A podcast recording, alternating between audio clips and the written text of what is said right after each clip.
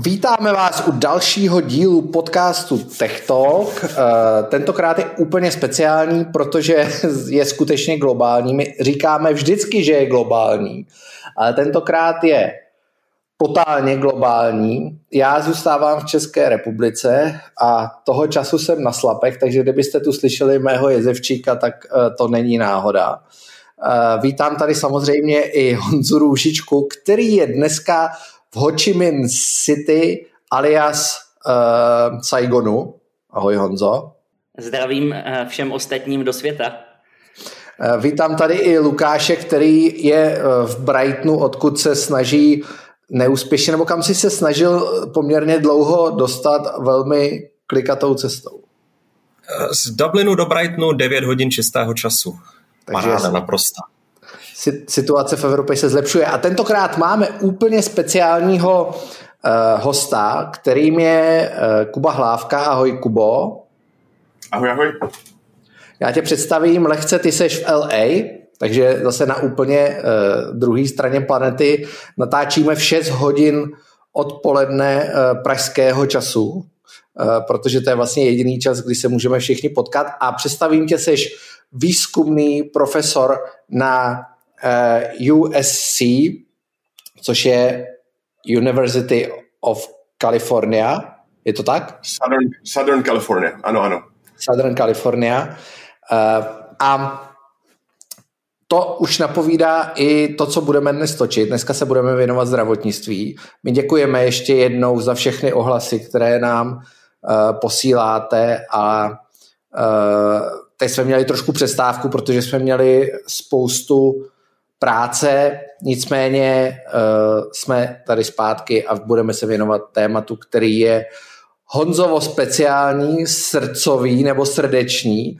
Já tady budu za pacienta, uh, tudíž do toho budu vstupovat čistě ze, ze zkušenostmi, uh, které mám nejenom s českým zdravotnictvím, ale i s evropským. Lukáš tady bude za Eh, za rodinu. Ty jsi Lukáš tady za rodinu. Jaký je, tu, jaký je tvůj no, vztah ke zdravotnictví? Je to pravda, je to pravda zas víceméně, že jo, já jsem černá ovce naší rodiny, protože v naší rodině jsou všichni lékaři, přesně řečeno zubaři.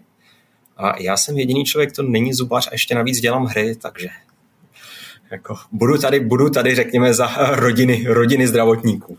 Je třeba říct, uh, Honzo, protože ne všichni lidi, kteří poslouchají Tech Talk, to ví, uh, proč je zdravotnictví a co má společného s tebou. Já jsem řekl samozřejmě na začátku, že je, je to tvoje zásadní téma. Co ty si vlastně dělal? Jak, co tebe spojuje se zdravotnictvím? Já jsem uh, řádku let pracoval na Českém ministerstvu zdravotnictví, kdy jsme se pokoušeli o uh, reformu Částečně se nám povedla za pana ministra Hegra, ty plány byly ambiciozní, ambicioznější. Tomáš Julínek, Pavel Hroboň, velký kamarádi Markéta Hlerová, možná někteří nasi posluchači pamatují 30 korunový poplatek, skrze nějž sociální demokracie tehdy vedená hejtmanem v krajských volbách, David, volbách Davidem Rátem v podstatě vymazala pravicové hejtmany eh, eh, z mapy. Eh, tam se krásně ukázala, mm, ukázalo zdravotnictví jako politikum neracionální. Ale některé věci se povedly, některé zákony platí doteď, některé bohužel, ty ambicioznější nám dokonce zrušil ústavní soud jako zdravotnický nadstandard, ale vlastně u zdravotnictví jsem zůstal jako u své lásky po odchodu z ministerstva, a ať už na Cambridge eh, jsem se, jsem se věnoval veřejnému zdravotnictví, tak jsem ho pak učil na univerzitě Tsinghua v Pekingu a dneska už jsem doteď učil Health Tech na Hong Kong University of Science Technology na jejich eh, MBA programu. Takže doteď jsem u, u něho zůstal. Myslím, že zdravotnictví je skvělý, skvělý obor, skvělá věc, protože se v něm snoubí úplně všechno biznis, peníze, etika, záchrana životu, adrenalin, věda, inovace, politika a dnes vlastně i globální zájmy. Takže vlastně je v jednom oboru se snoubí všechno a já vlastně jsem hluboce přesvědčený a proto si myslím, že zdravotnictví patří do našeho TikToku. A že zdravotnictví je jako obor nebo jako industrie nebo část ekonomiky je poslední obor, který čeká na disrupci. Tak jako eh, Amazon disruptoval hm, prodeje knih, tím začali, tak jako Booking.com uh, disruptoval hospitality business, tak jako Uber disruptoval taxíky a tak dále. Uh, mohli bychom pokračovat. Tak zdravotnictví je poslední obor, který funguje jako, jako platforma, jako ten, ty základní vztahy, ta struktura velmi starobyle.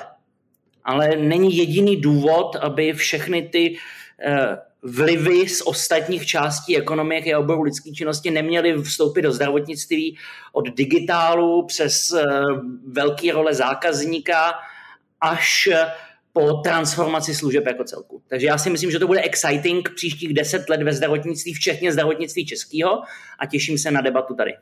Eh, Jakube, tebe poprosím taky trošku o představení, protože výzkumný profesor, eh, já bych si na tvém místě na kameře teď představil uh, pana ministra Válka, to je taky profesor, nebo máme tady spousta různých profesora Primulu, ale vypadáš jako velmi mladě, Eh, a samozřejmě by mě zajímalo, a nejenom mě, asi, asi kluky, eh, protože Honza už říkal, že zdravotnictví jsou i technologie, a o tom se budeme dneska bavit, tak vždycky v Česku je důležitý eh, nejenom, že je někdo profesor a doktor, ale taky jakou má specializaci. Tak jaká je tvoje specializace?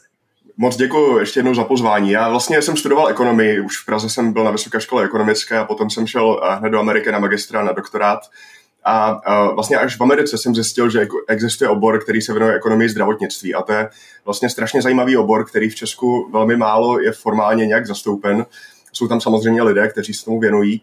A já jsem vlastně jako ekonom zjistil, že ve zdravotnictví je obrovská možnost něco zlepšit. Ono v Americe zdravotnictví asi jedna pětina celé ekonomiky, v Česku je to samozřejmě méně, asi jedna desetina, ale přesto je to prostě obor, který může vést ke zlepšení kvality života. To je něco, co bohaté země všechny řeší, hlavně v důsledku stárnutí populace. No a tak já jsem postupně, když jsem studoval a potom jsem dělal různé stáže, třeba v biotechnologické firmě, tak jsem si uvědomil, že to je, to je vlastně, jak říkal asi Honza, ten, ten nej, nejnovější obor, který je potřeba ještě jako zlepšit, jo? Že, že to zdravotnictví, ať už v Americe nebo v Česku, prostě se potýká s mnohými problémy a potřebujeme tu spolupráci napříč obory. Nepotřebujeme jenom lékaře, ale potřebujeme i třeba právě ekonomii, psychologii a další, kteří mohou mluvit o řešeních, převádět nové technologie, které mohou ušetřit práci a samozřejmě ve výsledku potom pomoci těm nejenom pacientům, kteří už jsou nemocní, ale vlastně všem, všem kteří by se mohli dokonce nějaké nemoci vyhnout, pokud se zasáhne včas. Takže v tom teď působím, jsem čtvrtý rokem, čtvrtým rokem na univerzitě na USC, a to, že jsem výzkumný profesor, no to znamená, že vlastně dělám výzkum, občas vyučuju, ale není to to hlavní úplně. A zabývám se právě uh, hlavně otázkami stárnutí populace a taky přístupem k novým lékům, protože ty jsou teď velmi drahé a řešíme právě, jaké by měly mít ceny, jakou mají hodnotu a jak můžeme pozbudit uh, ten výzkum, abychom vlastně měli ty léky, které přinesou největší hodnotu pro všechny. Takže ty se zabýváš vším tím, co je nepopulární v Česku teď. Protože já jsem dneska, uh, uvedu to, viděl jsem dneska na Twitteru video uh, bývalé ministrině financí Aleny Schillerové, která se uh, jako opravdu, uh, bych to řekl, uh, poměrně razantně rozčilovala uh, nad tím, že se tady chystá nějaký jako připojištění eh, zdravotní, což samozřejmě neznamená, že se ho musí platit všichni, ale říkala, že tohle nikdy nedopustí, protože ona už tohle platí a když platí, tak si zaslouží všechno.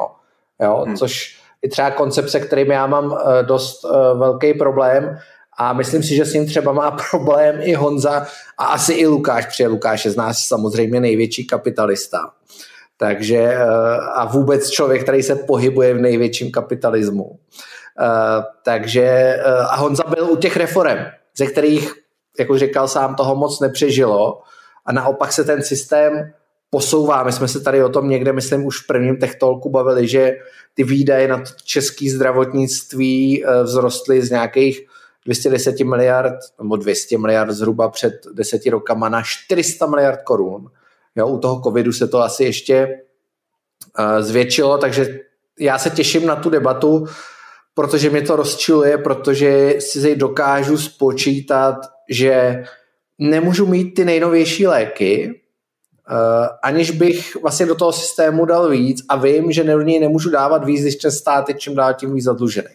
Jo, já uvedu úplně, když jsem říkal, že budu vystupovat za pacienta, jo, úplně jednoduchý příklad, já se tím nějak netajím, ale uh, já mám koronovou chorobu od svých asi 18 let a před zhruba v roce 2011 jsem, mi to nějak zhoršilo, co se tam prostě děje občas. A uh, tehdy jsem žil v Belgii a šel jsem uh, v Belgii za doktorem a on říká, máme tady super jako novou uh, biologickou léčbu a zítra ji můžete mít, jako my vám ji dáme. A já říkám, já nevím, jestli mi to pokrývá pojištění, protože jsem tam byl jako vyslaný pracovník, uh, takže jsem jel do Česka a říkám, no tak to v Belgii mi nabízejí tu biologickou léčbu, protože je to skvělý, uh, tak co mám dělat, abych ji dostal tady? Jakože for free, jo, zadarmo. A oni říkají, no tady jí má 80 lidí a až někdo umře, tak uh, my ti dáme. A já říkám, no ale to já můžu čekat, jako než umře, tak to bude chvíli trvat. A, a říkám, a uh, navíc mě se ten stav jako zhoršuje. A oni říkali, no ale to je dobře, protože čím horší je ten tvůj stav, tím větší šanci máš na to, že dostaneš ten lék. Jo, samozřejmě, což je úplně blbý přístup, jako z, z logiky věci nesmysl. Jo. A e, nakonec se to vyvinulo, někdo umřel, já se nemám, asi bych se neměl smát, ale někdo umřel, já jsem dostal uh, tu léčbu a ta léčba je drahá, ta injekce stála nějakých 12,5 tisíce korun, já potřebuju dvě, takže, ale vydělám si na to, tak si říkám, že já zase zaplatím tolik, že se ty injekce zaplatí na zdravotním pojištění. Nicméně dneska je to běžný, že to má každý, dneska opravdu ta biologická léčba je v té populaci poměrně běžná. A drahá, logicky. Ona je samozřejmě levnější než tehdy, ale je hrozně drahá, ale je přelomová v tom, že hrozně pomáhá. A já vlastně nemám žádný obtíže mnoho let od té doby, co ji beru. A biologická léčba je pro mě produkt technologický, nikoliv produkt jako medicínský. Jo? To jsou ty dva rozdíly, o kterých já bych se dneska si Honza i Lukáš bychom se chtěli pobavit, uh, jakožto toto nový zdravotnictví, ta technologie. Nikoliv ten dok, pan doktor, který přichází k tvojí posteli, oslovuje tě titulem a ptá se tě, jak, uh, jakou jsi měl ráno moč. Jo? Nic proti tomu. To jako potřebujeme. Jo? Ale mm, asi myslím si, že by bylo lepší se držet té budoucnosti. Honzo, co si o tom myslíš? No, my, když jsme se připravovali, vlastně můžeme říct eh, divákům všichni čtyři eh, na to, jak eh, odpálit zdravotnictví jako téma pro TikTok, tak přesně jsme se podívali na studie McKinsey, Deloitte, New England Journal of, of, of Medicine, což je něco jako Financial Times ve zdravotnictví. A schválně jsme se podívali na tři bakety, tři kyblíky inovací za těch posledních, řekněme, 200 let moderní medicíny. A podívali jsme se na to, jaký všichni tyhle ty, ty moudré studie říkají, jakých je top 10 největších zdravotnických inovací za těch 200 let. Pak jsme se podívali na inovace za posledních 10 let, to znamená ta poslední dekáda před covidem. A pak jsme se podívali, co napříč těma paperama se, se předpokládá, že budou inovace příštích deseti let. A je to přesně to, co ty Michale říká, že se vlastně od té v dobrém slova smyslu tradiční medicíny, to není nic pejorativního. Jo? To, co teď zkusím tady vyjmenovat, to jsou ob, obří, uh, obří skoky uh, dopředu uh, v záchraně životů, v, v, ve vědě, v inovacích. Ale jak se to mění z toho našeho tradičního přístupu do, do toho teku? Má, když, když, se, když jenom vymenuju pár těch top deseti inovací na světě, tak určitě mnoho našich eh, posluchačů, eh, kdy eh, statisticky část z nich nebudou úplně příznivci covidových vakcín, tak úplně nejdůležitější inovace všech dob ve zdravotnictví číslo jedna jsou vakcíny. Ve všech těch paperech napříč vakcíny doktor Jenner ve Velké Británii v konci 18. století, to je ta největší inovace za 200 let. Hned po nich nástupu, eh, následuje Alexander Fleming, antibiotika, eh, samozřejmě eh, moderní věci, které my vidíme už v moderní době, to znamená imunoterapie, virové léky, samozřejmě, které jsou daleko složitější bojovat s viry než antibiotika. Jsou tam i takové věci, samozřejmě, které dneska jsou už absolutním standardem skoro 100, nebo víc jak 100 let, rengen, chápání, že si máme mít ruce, to znamená takzvaná germ theory, to znamená, že opravdu uh, uh, antiseptická antiseptické přemýšlení, ať na sále nebo kdekoliv jinde je důležité. Takže vlastně to jsou ty, těch deset top inovací, kdy jediná ta poslední jde do toho teku. A mezi deseti top inovacemi ve zdravotnictví za posledních 200 let je aplikace umělé inteligence, velkých dat a digitálu ve zdravotnictví. Takže to je těch top 10 a vlastně od těch vakcín, konec 18. století, se přes germ theory, uh, uh, rengen, antibiotika dostáváme až k umělé inteligenci. Výborně, Kubo, vidíš to stejně? Vidíš, že tohle jsou ty inovace, které ten obor posunuli nejdál? A jak to vidíš vlastně i s umělou inteligencí? Protože hm, to je vlastně těžko samozřejmě člověk si pod umělou inteligencí představí úplně okamžitě telemedicínu, což si myslím, že je velmi zjednodušený pohled. Eh, Lukáš kýve hlavou, že, teda nekýve, kroutí hlavou. kroutí hlavou, že ne. Já tě hned nechám, Lukáši, reagovat po Kubovi. Kubo, je, je to tak? Vidíš to stejně? Ty um, opravdu eh, ty vynálezy byly ohromné, hlavně vidíme v délce dožití života, jo? že lidé, kteří ještě žili před 200-300 lety, tak se dožívali třeba 30, 40, někdy 50 let, když měli štěstí, výjimky byly nad 50.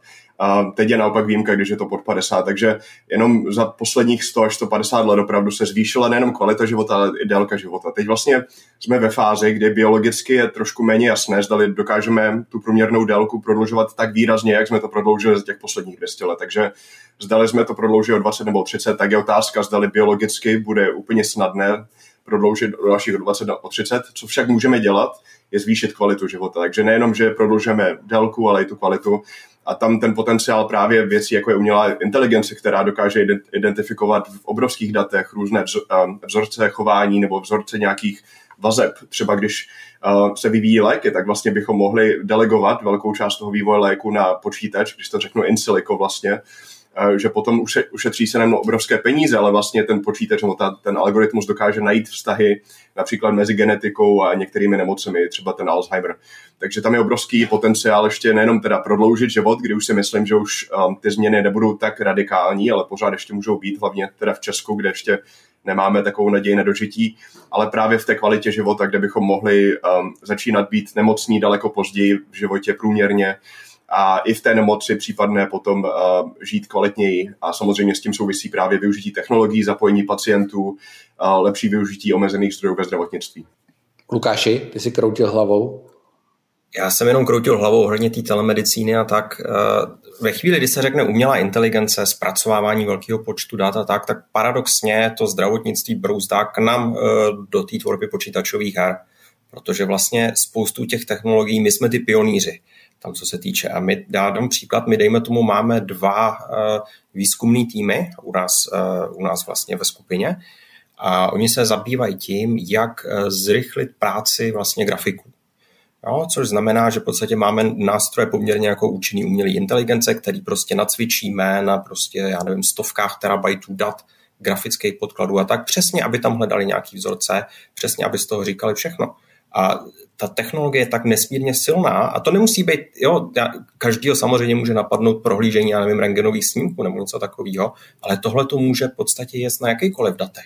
Ať už jsou to, dejme tomu, výsledky prostě, já nevím, rozboru krve, ať už jsou to chování člověka, prostě jo, věci, které v zásadě prostě člověk, normálního člověka by napadlo, že by tam mohla být souvislost, tak co už teď se děje v jiných oborech, a věřím tomu, že v tom zdravotnictví pravděpodobně taky, je to, že ta umělá inteligence tohle to dovede najít.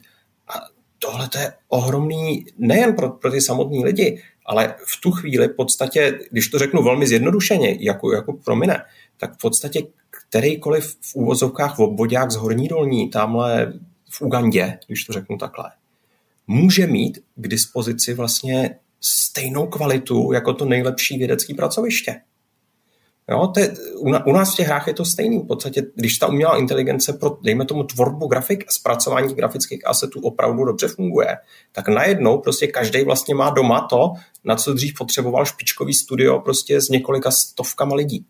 A tohle si myslím, že pro mě osobně zase opravdu v téhle debatě já nejsem expert. Já jsem tady pasažér a spíš budu jako obdivně, obdivně pokyvovat. Ale jako technolog já ta, v tomhle tom vidím ty ohromné rozšíření možností.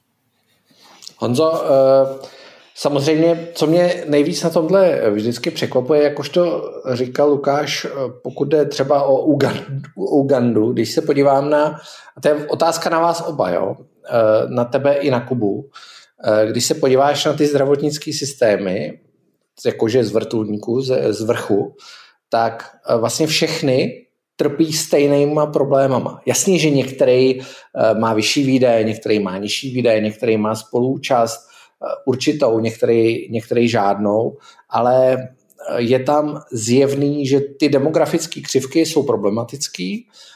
Řeší se tam to, co říkal Kuba, čím se zabývá, vlastně přístup k těm moderním lékům, který vznikají strašně, tak to chápu já, jo, když tak mě pak opravte, vznikají tak rychle, že ty systémy se jim nestačí přizpůsobovat. No, protože jich prostě tam není dost peněz a ten vývoj je samozřejmě drahý, ale efektivní. Jo. A to je vlastně pro mě to, co bychom si teď měli definovat, Honzo, eh, kde je ta hrozba, kde jsou ty externality, kterým ty zdravotnické systémy vlastně v současnosti čelí. Tak on to už, on to už naznačil Kuba. Um, a teď nechci zlehčovat to, co teď řeknu, ale jakoby těch, těch lehčích věcí už jsme dosáhli. Ono prostě není možné ten, ten, tu dobu dožití eh, prodlužovat do nekonečna. A teď samozřejmě je otázkou, co máme od toho zdravotnictví chtít. Kuba velmi správně říkal, řekl, že se to teď mění, že vlastně se přestává řešit doba dožití, ale začíná se e, řešit, nebo už je standardem, kvalita života. Kolik let prožijeme v relativním zdraví.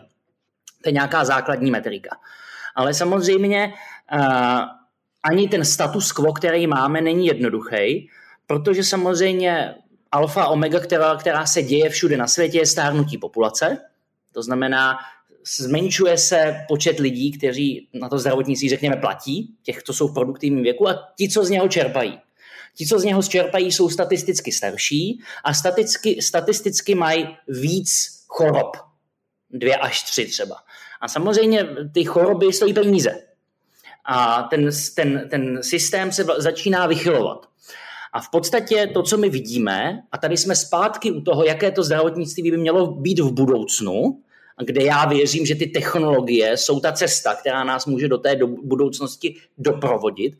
Protože v rámci toho statu quo, to znamená, že mám nějakého lékaře, mám nějakou ordinaci nebo nějakou nemocnici, mám nějakou pojišťovnu, která to platí na základě ať už mého soukromého zdravotního pojištění nebo na základě nějakého pojistného půlu.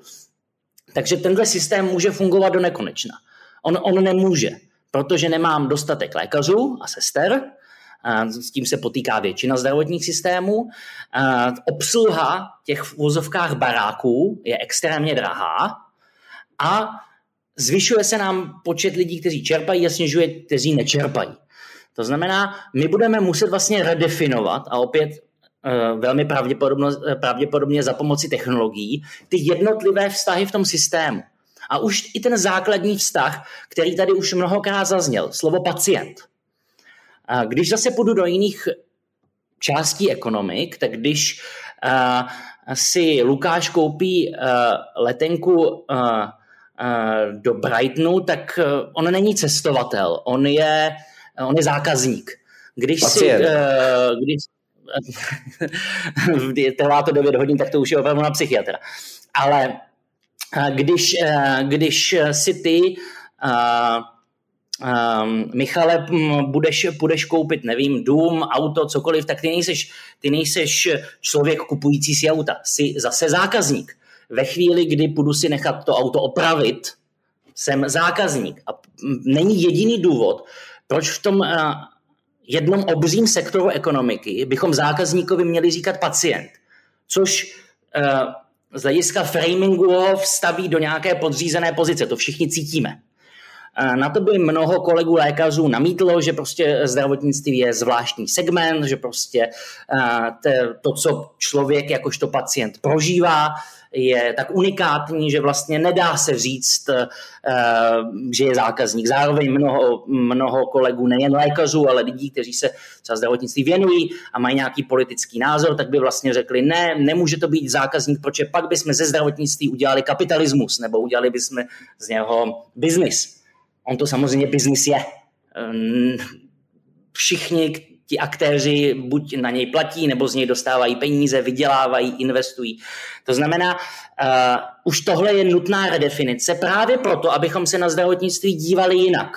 Protože my nemůžeme čekat na to, až ten pacient dojde k těm, těm nemocem, protože ten systém na to nebude mít peníze ani zdroje, ani, ani, ani ty lékaři, kteří by se o toho pacienta starali. My musíme jít daleko více do prevence, tady platí anglické health is new wealth, že my vlastně potřebujeme, a proto zase s tím zákaz, otravují s tím slovem zákazník, my potřebujeme s tím člověkem pracovat výrazně dopředu. V Americe jsou pojistné systémy, které říkají, že dolar, který investují na prevenci, se jim vrátí dvakrát až třikrát jenom v pěti letech. Tím, že v těch rizikových skupinách, třeba prediabetici, řekl bych, to znamená obézní eh, lidé, lidé z nadváhou, že vlastně posunou tu, tu, ten nástup nemoci do budoucna. To znamená, je to velmi dobře počítatelné. A to zase vede k tomu, redefinujeme vztahy v tom systému, redefinujeme jednotlivé aktéry, protože jinak se stane jednoduchá věc. To zdravotnictví nikdo nezaplatí a vrátíme se k tomu, co jsi Michale říkal, že budeš muset čekat na to, až někdo umře z těch 80, nebo naopak tvůj zdravotní stav, stav se zhorší natolik, abys tu biologickou léčbu dostal. Jakube. Já souhlasím s Honzou, že vlastně ty pojmy jsou zavádějící. Ono, uh, vlastně my, se, když se narodíme, tak už jsme teoreticky vlastně pacientem a pak po zbytek života ačkoliv nemáme třeba nějaké explicitní nemoci, tak se můžeme nazývat pacientem už z toho z podstaty věci, že vlastně přispíváme k budoucí nemoci nebo zdraví. Jo. Takže třeba u nás v Česku vidíme na datech, eh, že někdy po 12-13 letech věku narůstá počet dětí, které začínají kouřit docela prudce. Největší skok je v základní na střední školu. A právě kouření v mladém věku potom vede ke kouření ve starším věku a k problémům například s rakovinou.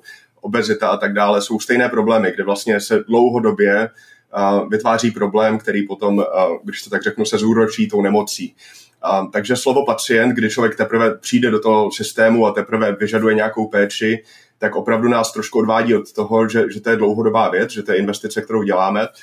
Já jsem vždycky opatrný s tím slovem zákazník, ne protože bych s tím nesouhlasil, ale protože to, jak se předpokládá, že to je takové, jako že si každý vybere, co, co spotřebuje. Jo? A problém ve zdravotnictví a ve zdraví je to, že lidé nejsou racionální, že opravdu to, co vidíme například ve spotřebním zboží, kde si lidé vyberou, zda chtějí ten telefon nebo jiný telefon, ve zdravotnictví je ten problém ještě o to prodloužený tím, že vlastně málo kdo jako individu, individuální člověk má všechny informace a potřebuje pomoc těch expertů toho systému, těch technologií například, kterému pomohou se lépe zorientovat a jakoby dělat lepší rozhodování v jeho vlastním zájmu.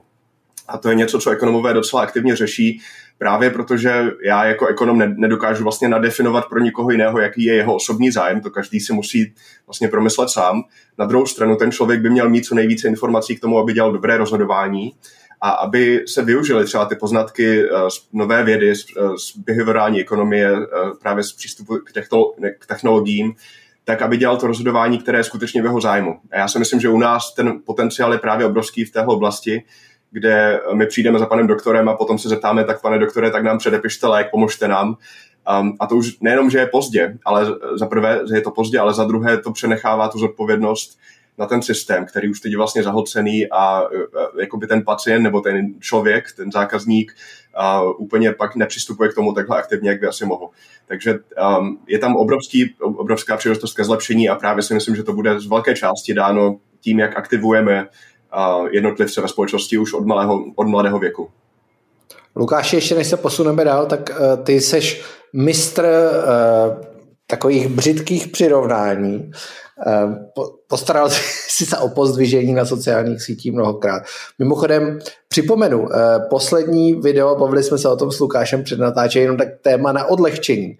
Uh, Lukášovo doporučení kupovat nemovitosti v Dubaji a ne Praze, vidělo 850 tisíc lidí na TikToku a 909 tisíc lidí na Instagramu. Takže Lukáši, přišel tvůj čas a uh, spíš mě zajímá ta tvoje zkušenost, když ty máš totiž, ty jsi člověk stejně jako Honza, samozřejmě, jo? Honza se k tomu ještě dostane, ale mě by zajímala ta neexpertní úroveň, neexpertní názor tvůj na srovnání uh, třeba toho evropského a azijského systému s ohledem na to, co ty říkal Kuba s Honzou.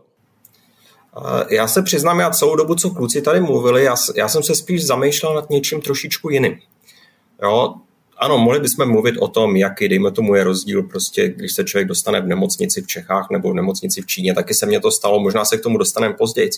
Ale já se opravdu spíš jako, dejme tomu, člověk, co dělá s těma velkýma datama, co prostě zvládne naimplementovat kvůli že jo, hrám v podstatě systémy, které jsou schopný obsluhovat a sledovat uh, chování, dejme tomu, počtu lidí na úrovni populace, já nevím, středně velkého státu, já si říkám, jak, jo, pro mě toho, o čem kluci mluví, je relativně technologicky jednoduchý udělat.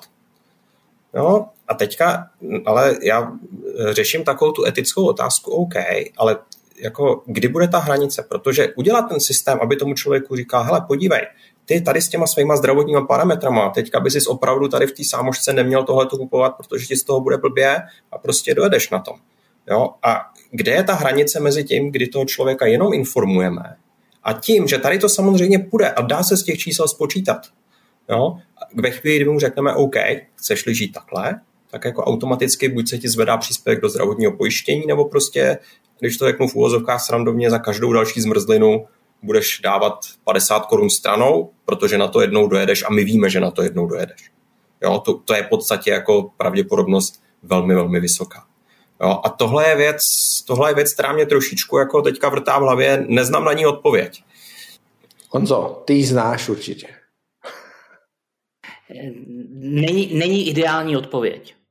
Na rozdíl od, řekněme, kapitalismu, který v základních ekonomických vztahů, které fungují stejně dobře v Thajsku, eh, v Čechách i v Kanadě, tak neexistuje něco jako ideální zdravotní systém.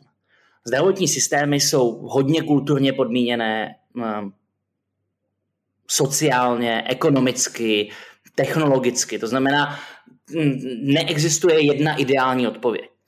Existuje nějaká metoda, řekněme 80-20, 80-20, a Kuba ji tady zmínil. A to je aplikovat principy behaviorální ekonomie. Kdybych to řekl cynicky, brutálně, všichni jsme zvířátka, reagujeme na první signální. Když se vrátím těch 15 let zpátky, když Tomáš Julínek zaváděl ten 30 korunový podplatek, tak si opravdu nikdo nemyslel, že české zdravotnictví získá peníze z těch 30 korunek. Ale to, že tam je ten akt zaplacení, droboučké částky, a když já učím ve škole, že česká, eh, v podstatě česká reforma zdravotnictví padla na jednom dolaru, poplatku, tak nikdo vůbec nechápe, jak je to možné, protože to jsou tak miniskulní peníze v rámci těch jiných zdravotních systémů, že to že v podstatě to nikdo nechápe. A to není důležité. Ale v podstatě tehdy zákonodárce, ten hlavní strateg té reformy, Pavel Hroboň, kamarád mnoha z nás, tak věřil tomu, že právě tím, že tam je ten akt toho drobného zaplacení, tak lidi začnou nad, nad tou službou přemýšlet. Protože najednou ten oběd není zadarmo. Já přemýšlím nad tím, že ty peníze vydávám, přemýšlím nad tím, jestli je chci vydat, přemýšlím nad tím, jestli za ně dostávám nějakou službu, nějakou kvalitu. Analogicky odpověď přes prst na Lukášovu otázku, samozřejmě uh, dystopická budoucnost, kterou známe z mého oblíbeného velmi kvalitního filmu Demolition Man z 80. let – kde prostě je zakázáno v budoucnu jíst maso, solit, pít kávu, alkohol a tak dále, protože přece to jsou špatné věci pro nás. Tak uh, uh, to zavání um, reálně rokem 1984. Už v, už v případě cigaret se vede velká debata, nakolik máme limitovat to svobodné rozhodnutí jednotlivce. Můžeme se bavit takhle o zákazu cukru, který daně na cukru je v několika evropských státech. Můžeme se bavit o dani z masa, která teď se do, do značné míry aktivovala tahle debata z hlediska změny klimatu a mm, debaty o debaty o CO2. To znamená, jak tento problém vyřešit, a tady na to má zdravotnictví a některé státy řešení. Jmenuje se to dvousložkové pojistné nebo ve zkratce bonusy malusy. Co to je? Bonusy malusy všichni známe z povinného ručení. Ve chvíli, kdy jezdíme autem bez nehody, jezdíme bezpečně, tak nám pojišťovna v tom dalším eh, pojistném období sníží platby. Naopak, když budu jezdit nedobře, budu hm, porušovat předpisy, auto rozbiju, tak mi to zdraží. Tohle funguje ve zdravotním pojištění v několika státech. Samozřejmě eh, nesmí se to udělat absolutně, protože pak kdybych ten bonus malus udělal brutální, tak snížím některým segmentům populace přístup k té péči, ale podobně jako s tou 30 korunkou, my eh, na základě mnoha a mnoha výzkumů, kdyby někdo měl zájem, myslím, že můžu napsat jak Kubovi, tak mě rádi poskytneme, ty studie, se ukazuje, že stačí drobná částka, která do nás ťukne. V behaviorální ekonomii v angličtině se tomu říká nudging. A poupraví naše chování tím či oným směrem. To znamená, na praktickém případě eh, řekněme, že tady Lukáš je morbidně obézní, přijde ke Kubovi do ordinace eh, a Kuba mu říká, milý Lukáši, tady u eh, tvé pojišťovny, která se jmenuje Michal Půr, si platíš zdravotní pojištění, to znamená, tady máš na příštích šest měsíců psy, pomoc psychologa, nějaký Garmin náramek, peníze na dofitka a běhej, běhej, protože když zhubneš, tak nebudeš potřebovat žádné léky. Za půl roku přijdeš zpátky ke svému praktickému lékaři, eh, Jakubovi, zhubnul si, léky nepotřebuješ, to znamená, eh, Kuba pošle Michalovi Purovi jako tvému, eh, tvé pojišťovně Eh, informaci snižte mu zdravotní pojištění. Na druhou stranu, když Lukáš nebude běhat, bude jíst svých pět hamburgerů denně a co to piješ za hrůzu, to je Red Bull, že jo, v tom je cukru, to je 100 kostek v jednom balení, tak piješ svých pět až 10 Red Bullů denně, fotíš se s tím na sociální sítě, to znamená, tvůj body, eh, body mass index je 30+, plus a Kuba ti řekne, hele, diabetes je tu, pořád si platíš zdravotní pojištění, to znamená, tady máš eh, své léky, ale svojí nezodpovědností ty bereš peníze z toho půl, které by potřeba nemuseli. To znamená, my ti na příští období to pojištění drobně zdražíme. Funguje to špičkově, samozřejmě je to velké politikum, protože, jak víme právě na výsledku českých krajských voleb z roku 2008, i 30 korunka extrémně bolí zahraju ďáblova advokáta, jo, trochu. A využiju toho, že Kuba je, je v LA. Eh, když, a často se to v té debatě, já to naprosto souhlasím s Honzou a já bych v mém pojetí světa by bylo fantastický, kdyby eh, jako opravdu se těm lidem nasazovaly ty hodinky a oni by museli běhat kolem baráku. Jo? Já jsem jako s tím úplně v pohodě, protože podle mě to není rok 84 protože to pak platíme všichni, jo? to je prostě nějaká jako sdílená zodpovědnost. Ale uh, ďáblův advokát, vždycky, když tenhle argument, který Honza říká, zazní, tak zazní protiargument Spojených státy. Často, často, jo. A ten protiargument je, podívejte se, tam musíte všechno platit, ale ty výdaje na zdravotnictví jsou obrovský. A mě by vlastně, Kubo, zajímalo, jestli by si tohle dokázal rozbít. Um, ono opravdu, Amerika vlastně není jeden zdravotní systém. Tady máme několik, když to řeknu tak jako koncepčně, jo? máme zdravotní systém pro bohaté, pro střední třídu a pro ty chudší. Uh, pro ty bohaté to je opravdu třeba těch 10% nejbohatších Američanů, to je Švýcarsko plus. Jo? Tam jako když člověk přijde v pondělí za praktikem, tak v úterý má domluveného ortopeda ve středu má operaci kyčle, jo, pokud se něco děje jako špatně.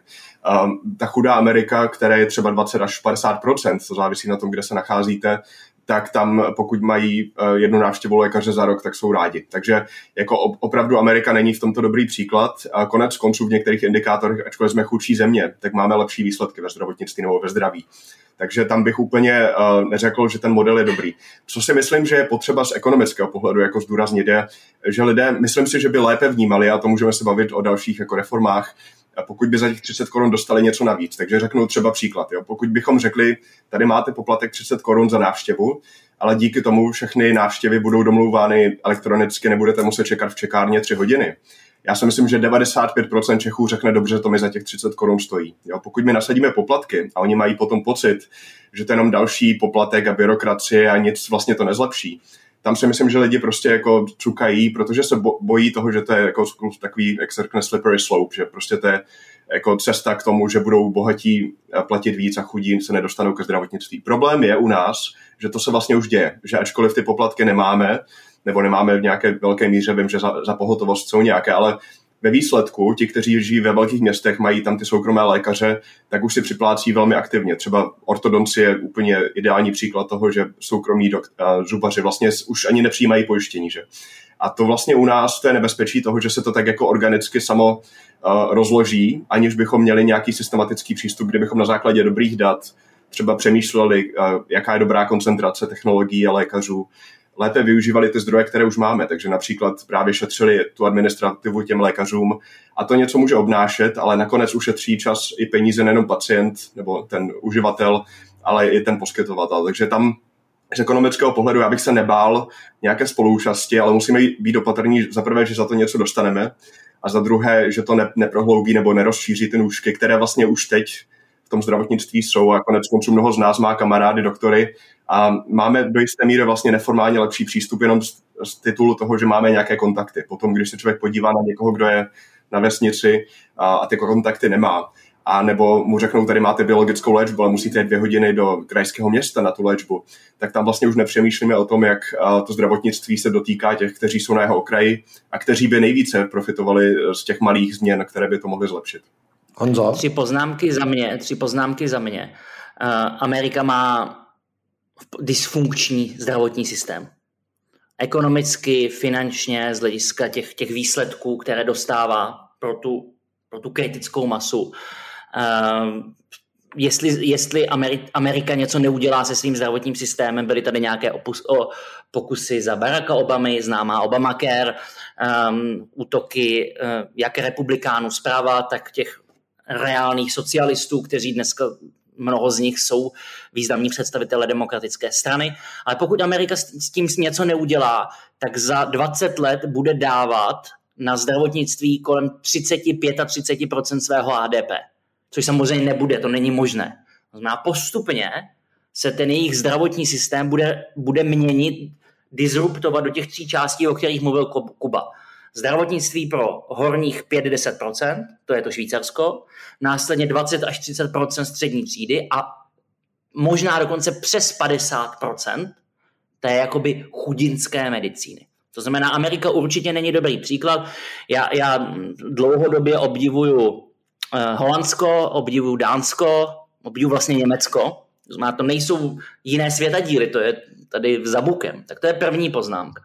Druhá poznámka, Kuba má naprostou pravdu s tím, a zase to je ta aplikace behaviorální ekonomie, něco lidem brát, respektive něco jim nařizovat, aby platili a nic jim za to nedat, to nefunguje v žádném ekonomickém systému. Nemuseli bychom být ve zdravotnictví. Eh, tady eh, mnoho let zpátky eh, slavný slovenský minister zdravotnictví, autor slovenské reformy Rudolf Zajac, já jsem s ním mnohokrát na tohle téma vedl diskuzi, on říká, hele, váš problém v Čechách je, vy, že ten, vy ten nárok, tu kvalitu máte příliš vysoko. Vy tam nemůžete rozdělit to, co se říká standard a nadstandard. A teď je problém, co těm lidem za to dát. A jsme opět u, to, u těch technologií. A Kuba to tady zmínil. Oproti reformě 15 let zpátky, která logicky byla offlineová, digitál, online nebyly, dneska to všechno je není jediný problém, aby eh, byl nakódován systém objednávkový, tak aby člověk nemusel v té ordinaci čekat. A my víme opět ze všech těch dalších segmentů ekonomiky, od eh, hospitality, návštěvy restaurací, mm, když si jdu mm, to auto nechat zkontrolovat, tak vás objednají v podstatě na minutu. Já jsem teď řešil STK, technickou kontrolu auta. V servisu, kde nejsou eh, hlavy pomazané s mnoha univerzitními tituly, jsou schopni vás objednat na minutu přijde vám e-mail, ta customer experience se vás zeptá, jestli jste spokojeni, ten, ten flow toho zákazníka je skvělý. To znamená přesně tohle, kdyby to zdravotnictví bylo za těch 30 korun schopno tomu zákazníkovi dát, tak aniž bychom sahali na, na ten nárok, na ten standard, tak bychom mu výrazně zlepšili jeho spokojenost. Takže to je ten druhá odpověď o tom, co se tady bavíme. A samozřejmě ta třetí která je s tím spojená, opravdu není cílem ožebračit českého pacienta. A těch peněz v tom systému je dost. Kuba i, i Michal zmínili, že 10 let zpátky to bylo zhruba 200 miliard, teď je to 400. I kdybychom to očistili od inflaci, žádný jiný systém české ekonomiky nemá takový upgrade financí v něm obsažených. Teď jsem četl, eh, teď jsem četl nějakého hm, českého politika, který se rozčiloval, že ze zdravotnictví odteče 14 miliard korun a že díky tomu to zdravotnictví zkrachuje. To jsem slyšel, přátelé, v roce 2008, 2009, 2010 a takhle bych mohl pokračovat. Těch peněz je stále víc a pokud jich nebude ještě víc, tak vlastně ten systém zkrachuje. To je základní message, kterou my dostáváme. To je, to je ten základní patent té, té diskuze která ale prostě není možná, protože těch peněz nebude nekonečno. Takže opět, i když necháme zdravotní pojištění tak, jak je, a jenom uděláme tu behaviorální aplikaci té druhé složky a něco za to pacientovi, klientovi, zákazníkovi dáme, jsem přesvědčený, že zracionalizujeme uh, ten zdravotní systém. Uh, Kubo, ty mocně kýveš hlavou. Souhlasíš s Honzou? Jo, já si myslím, že jo, že, že tady opravdu vidíme, že uh, jako nedostatek zdrojů je vůbec otázka ekonomiky obecně, že, nebo ekonomie. My studujeme prostě omezené zdroje, jejich využití a efektivitu. Um, to, že stárne populace opravdu je, je asi ten největší problém. Tam bych řekl, že všechny ostatní trendy uh, budou sekundární. To, že vlastně teď máme tři aktivní lidi na jednoho na 65 a do roku 2050 to bude dva aktivní lidi, to máme 50% zvýšení závislosti na, jako na starých lidí, na mladých, když to řeknu. A to vlastně v tom, v tom roce 2050 už to bude naše generace, která začne přemýšlet do důchodu. A, a to si myslím, že to opravdu musíme vlastně už jenom objektivně z vlastního zájmu řešit. Jo? Že to, co teď dokážeme jakoby nastavit nějaký dobrý základ, se nám projeví ne za rok úplně, ale právě za 10, za 20, za 30 let. Um, takže ty investice tam budou potřeba, ale když to tak řeknu, ono opravdu ta debata často bývá o tom, zdali máme dostatek lékařů um, nebo sester, což bohužel dlouhodobě asi nebudeme mít, ani kdybychom měli velkou imigraci, ale jde o to, jak oni využívají ten svůj omezený čas. A tam bych se troufl říct, a to možná, možná zjednoduším hodně, že vlastně kdybychom um, najali 10 dobrých nebo 100 dobrých ekonomů, kteří mohou pomoci ten systém jakoby optimalizovat a tam musíme zohlednit právě třeba rovnost, etické ohledy a tak dále, tak dokážeme těm 10, 20, 30 tisícům zaměstnancům ušetřit například 30% času, tím se automaticky zvýší kapacita systému. Takže investice do třeba právě studie, studie dat, uh, vůbec toho, co dokážeme z toho systému zjistit teď, se nám může obrovsky vrátit. A to často v těch anketách zdravotnických um, pracovníků vidíme, že oni tráví více než 50% svého času papírováním, administrativou. A já to vidím tady na dobrých nemocnicích za, z té Americe, když jdu do té dobré nemocnice, že tam ten lékař má čtyři různé ordinace, má tam ten zdravotnický personál, který toho pacienta připraví a ten lékař tam přijde na 10-15 minut, ale už je všechno nachystané, už tam nemusí probíhat takové to zapisování krevního tlaku a tak podobně a ten lékař naopak často v nemocnici nadiktuje něco do diktafonu, nebo to zpracuje technologie, nebo mají nějakého toho medical scribe, kteří to přepíšou a už to kódují, už to je systematicky zapsané a potom ten systém naopak si vyměňuje data mezi sebou. Ti pacienti, když jdou z jedné ordinace do druhé, tak nemusí tahat ty papíry nebo posílat fax, ale je to tam prostě všechno digitálně. Takže to jsou věci, které si myslím, že budeme muset řešit. A jak jsem zmiňoval, obávám se toho, že pokud to nebudeme řešit, tak vlastně ono se to trošku vyřeší samotím, že ten, kdo ty peníze má, tak si zaplatí tu soukromou kliniku, ten, kdo ne, tak, tak se k tomu dostane příliš pozdě, pak se zavolá tu záchranku, až bude mít ten infarkt. Lukáši, vzhledem k tomu, že ty seš uh, z lékařské rodiny, tak tady budeš rád, už jsem našel tvoji roli, Milana Kupka. Jestli, uh, jestli uh, z pohledu lékařů, já předpokládám, že v té vaší rodině, byť nejseš lékař, se bavíte o zdravotnictví. Myslíš si, že asi dodej si, co chceš, ale myslíš si, že jsou na to připraveni ty lékaři, že vlastně uvažují stejným směrem, tak jak kluci o tom mluví? Ten, to byl přesně ten důvod, proč jsem se tady hlásil, protože, jak říkám, jako kluci, pro vás, vy žijete v globálním světě, pro vás je to samozřejmé, o čem se tady baví, o té technologii a tak.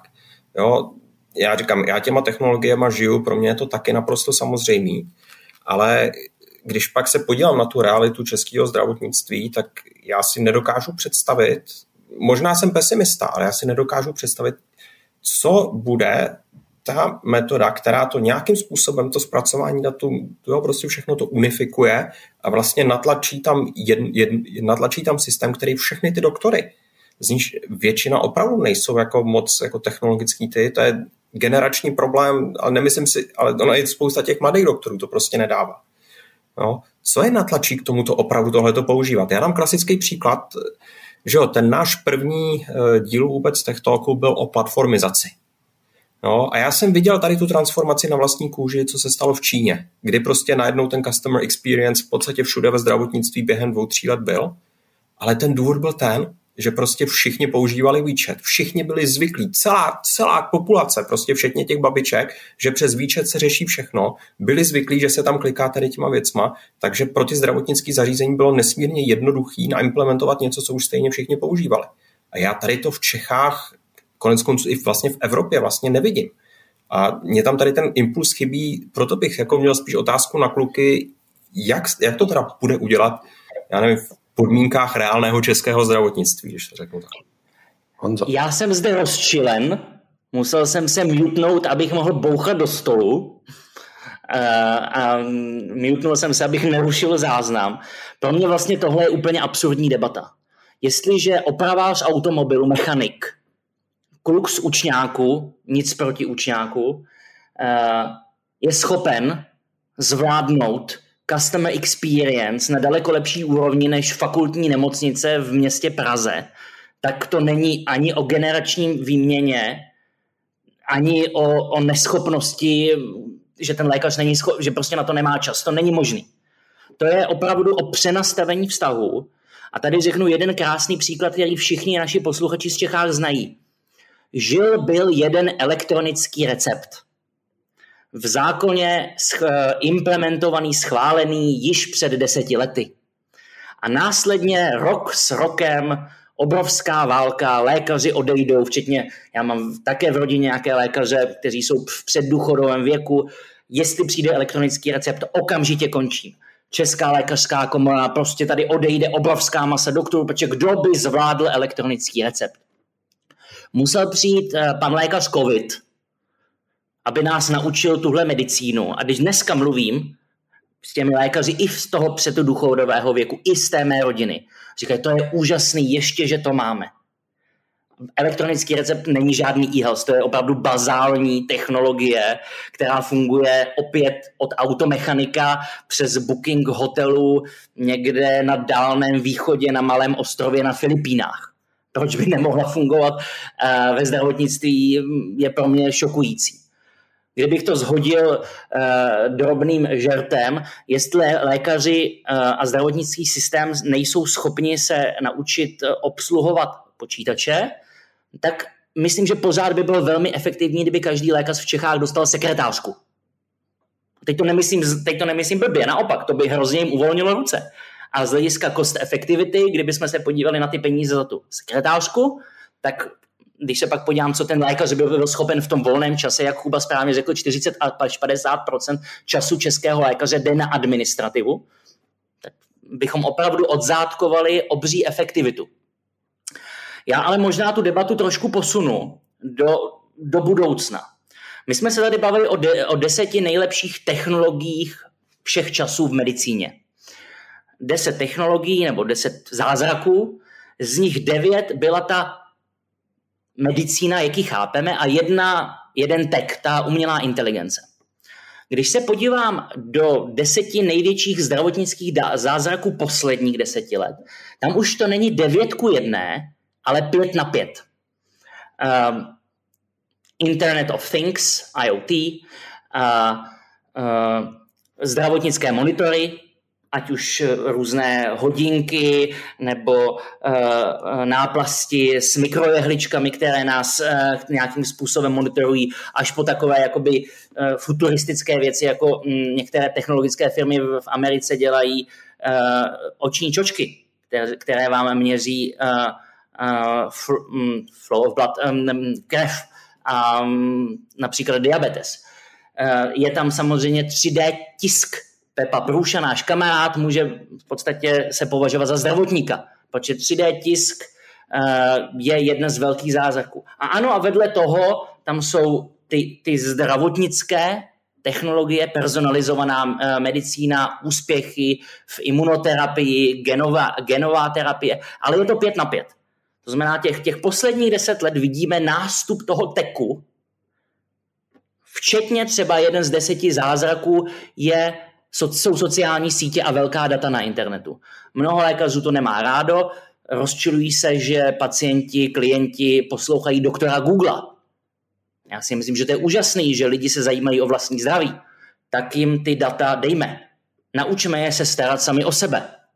Opět funguje to ve všech částech eh, ekonomiky, proč ne tady? To znamená, já tady vidím, že se dostáváme do toho, co říká Kuba, o čem pochybuje Lukáš, že je implementovatelné v Čechách, eh, že ty technologie promění to zdravotnictví tak, aby zvládlo ten nástup eh, té, stá, toho, té stárnutí populace. A poslední poznámku, než hodím míček Kubovi.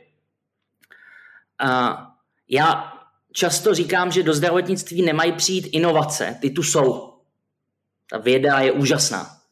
Ale ona musí přijít brutální disrupce která může přijít den za dnem. Známe to z těch jiných částí biznisu. A můj názor je, že to se opravdu v těch příštích deseti let stane. Stane se to organicky, jednoduše, protože ten zákazník si to vynutí. Uh, Kubo, jak on to Honza na tebe přehodil, já to doplním. Jak podle tebe vlastně ta disrupce může vypadat? To je můj doplňující dotaz. Jasně. Um, možná ještě zareaguji krátce na Lukáše. Abych řekl, že dvě věci, které nám velmi mohou pomoci, je vlastně větší transparence. To je jenom, že se prostě bude vědět, jaké máme výsledky, co, co dostáváme za to, co platíme. Um, druhá věc potom uh, je mít ochotu zaplatit za kvalitu, jo? protože u nás opravdu ty incentivy jsou nastavené často objemově, to znamená, pokud uděláme nějaký objem práce, ten pacient tam zůstane nějakou dobu, tak dostane nemocnice nebo lékař příspěvek, nehledě na to, zdali se udělá potřebný screening, zdali ta diagnostika je užitečná nebo ne. Um, takže ty dvě věci si myslím, že pomůžou jako koncept, koncepčně, teď jde o to, jak je implementovat. Um, co bych řekl ohledně té změny samotné, tam bych zase řekl dvě věci. Jedna je práce s motivací a zapojení toho jednotlivce samotného. Uh, tam si myslím, že už jsme se bavili o několika věcech. Začíná to už často velmi brzy uh, v mládí pro člověka, který uh, může mít více informací o vlastním zdraví, uh, může dostat nějaký bonus nebo incentivu k tomu, aby žil zdravěji, aby došel na tu prohlídku, aby udělala uh, třeba uh, starší paní mamograf a tak dále. A nebo potom taky uh, druhá věc je ta práce s těmi organizacemi, které to zdravotnictví poskytují. A tam je velmi, tam souhlasím se všemi asi z, z vás, kteří říkají, je to těžké změnit ten systém a v Americe to vidíme. Uh, více než 50% těch peněz v systému vlastně nejde úplně na tu zdravotní péči, jako spíše na tu omáčku kolem. A e, to si myslím, že bude těžké, protože právě třeba e, jako osekat tu omáčku znamená, že někomu vezmeme práci. Že prostě někde na těch pojišťovnách někdo sedí, kdo, kdo vlastně nemusí nic moc dělat a ten příjem tam automaticky má. A když my, my řekneme, že ten příjem dostane jenom pokud dosáhne nějaký, nějaké kvality, tak vlastně mu říkáme, že musí pracovat víc nebo že musí najmout lepší lidi. A to bude těžké. Ale opravdu si myslím, že to musíme udělat. Pokud to neuděláme cílevědomě, asi nějak promyšleně, tak se to vlastně stane samo, ale ty výsledky budou horší a bude na nás to stát ještě víc peněz. Lukáši, tvoje lékařská komora odchází z této debaty zbyta jako žito. Já bych, já bych zase spíš položil trošičku laický dotaz na kluky, protože zase mě to zajímá z pohledu technologií. Jo? Eh, ten, mě zaujal ten doktor Google, protože, dejme tomu, jsou dvě technologie, které který, bys, který se dají skombinovat. Jo, my třeba co používáme je takzvaná fotogrametrie. To znamená, že člověk si vezme telefon, zapne si software, prostě takhle si objede hlavu a ono mu to udělá naprosto super detailní 3D model hlavu s tou texturou se vším. Jo? Zároveň prostě image processing přes AI a tak. A teďka já se trošičku zasním. Kluci, myslíte si, že je reálný, protože my jako ty technologie máme, že se nám někdy stane, že prostě jak je Google Image Search, tak dejme tomu, já řeknu, sakra, tady mám nějaký divný znamínko, najedu si nějaký Google Melanom Search, když to řeknu takhle, objedu, objedu si to prostě mobilem a ta umělá inteligence mě s nějakou pravděpodobností řekne, ano, jako máš problém. Dočkáme se tohohle? Já, já vím, že to zjednodušuju, ale prostě já to chci, no, já, já si chci představit jenom, jak to opravdu bude, když ty technologie budou nasazeny. Tohle už funguje a funguje to několik let. A funguje to třeba v Indonésii. Nikoli v Evropě, ale v Indonésii funguje firma obří telemedicínsko e firma, která tohle dělá. Melanom, kombino, melanom screening, to znamená, ty tam máš image recognition, není jediný problém, proč, když eh, existuje funkční screening tvýho obličeje na letišti, každý to používáme, proč by nemohlo fungovat u melanomu. Samozřejmě funguje, je, je implementován, proč v Indonésii? Indonésie je geograficky obří, to znamená, jestliže žiješ někde ve, ve vesnici na Borneu, tak eh, dermatologa, eh, aby pohledal, ale iPhone eh, a 5G internet tam je, ta AI s dobrým foťákem funguje už dnes, ty si to vyfotíš, pošleš to 200 km do nemocnice a ta, ta čistota té predikce je opravdu fantastická. By the way, tohle ne, nefunguje to jenom u melanomu. Dneska v podstatě všechny firmy, které uh, fungují v biznisu diagnostiky, Siemens, Olympus, Toshiba, tak samozřejmě AI software má dneska v, v radiodiagnostice opravdu to nevyhodnocuje pouze lékař, ale tam všechny firmy mají software. To znamená, všechny tyhle technologie už tady dávno jsou.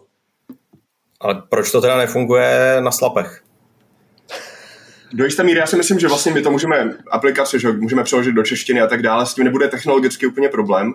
Problém je, že když to člověk doma udělá, najde ten melanom, že to pošle lékaři a ten mu řekne, no přijďte si, přijďte si za dva měsíce a pojišťovna vlastně to ani nezohlední, že ten screening proběhl včas. Jo. Kdyby tam, to je příklad toho, kde ta incentiva může být, udělejte si screening a dostanete 50 korun za screening. Jo. Já myslím, že polovina českého národa by kvůli 50 koruně ten screening si udělala když to řeknu do týdne. A potom jde o to, že z těch třeba pěti milionů lidí, co si to udělají, třeba se najde 20 tisíc případů, kde ten melanom je. A to, ano, stálo by nás to něco, museli bychom investovat do toho, že si uděláme populační screening melanomu, ale vlastně bychom zachytili tu nemoc tak včas u tolika lidí, že dlouhodobé úspory by byly tak ohromné, že to se nedokážu odhadnout, ale myslím možná v miliardách, jo, protože jsou to vlastně věci, které, když se zachytí včas, právě melanom je jeden z těch příkladů, tak na tom ušetříme. Ale nikdo teď není ochoten do toho investovat. Ty pojišťovny vlastně možná konzervativně, protože nemusí úplně spolu soupeřit do toho pacienta, a vlastně ten příjem za pojištěnce mají automatický. Teď jsem podle těch uh, dnešních debat o té novele, tam se jako možná něco malinko rozjede, že začnou malinko soupeřit mezi sebou pojišťovny od pacienty. Co bude však riziko, je ten, ta insurance spiral, že ty pojišťovny potom si můžou začínat vybírat ty zdravé pacienty, kteří vlastně jim budou přispívat, ale nebudou je tolik stát. A to je něco, co musíme si velmi pohlídat, abychom ty incentivy nenastavili zase tak, že, že to poškodí ten nejzranitelnější. Lukáši. Já bych řekl na okraj, já v tom vidím obrovskou příležitost pro lidi z naší branže. Pracovat na gamifikaci prevence pro zdravotní pojišťovny a teď to myslím smrtelně vážně. Jo, tohle, tohle bude možná ten zajímavý motivační, prostě navrhnout to jako hru. Uh, máš naprostou pravdu, Luky, protože když teď přejdeme k tomu třetímu baketu technologií, říkali jsme si, že těch posledních 200 let je 9 ku 1 ve prospěch té tradiční medicíny uh, proti teku, poslední dekáda je 5 na 5, tak ta budoucnost těch příštích 10 let už je 7 na 3. Myslím, by the way, Michale, že k tomuhle dílu postneme na info.cz spoustu doprovodných materiálů, že to je extrémně zajímavé i v těch grafikách, co tady my máme uh, uh, u sebe.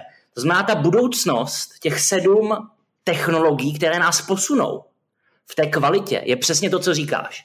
gamifikace, ještě víc umělé inteligence, eh, aplikace virtuální reality, více biosenzorů a trackerů, velký data, včetně dat ze sociálních sítí a včetně, včetně využití influencerů, protože my s Kubou, jak děláme oba běhové reální ekonomii, ta incentivizace, to, to, to, ty šťouchy, ten nudging, ta nemusí být pouze ekonomická.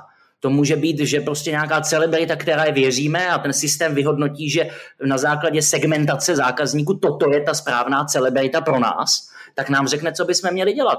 Já sám jsem dělal výzkum se svými studenty um, s, těm, s chytrýma hodinkama a s apkama. To znamená, eh, jednak eh, si já můžu sám na základě své dobré vůle dát apku, která mě nějakým způsobem hlídá, hlídá můj životní styl, nebo taky uh, ty data z té apky můžou jít uh, k mému doktorovi, který, který, o mě, uh, který na mě občas ukáže zdvižený prst. A nebo jsme testovali, že ta apka půjde mé ženě, ty data. To znamená nějakému mému rodinnému příslušníkovi, který si mě pohlídá, abych teda se sebou něco dělal. To znamená, všechny, všechny tyhle šťouchy fungují podobně dobře, jak ty peníze.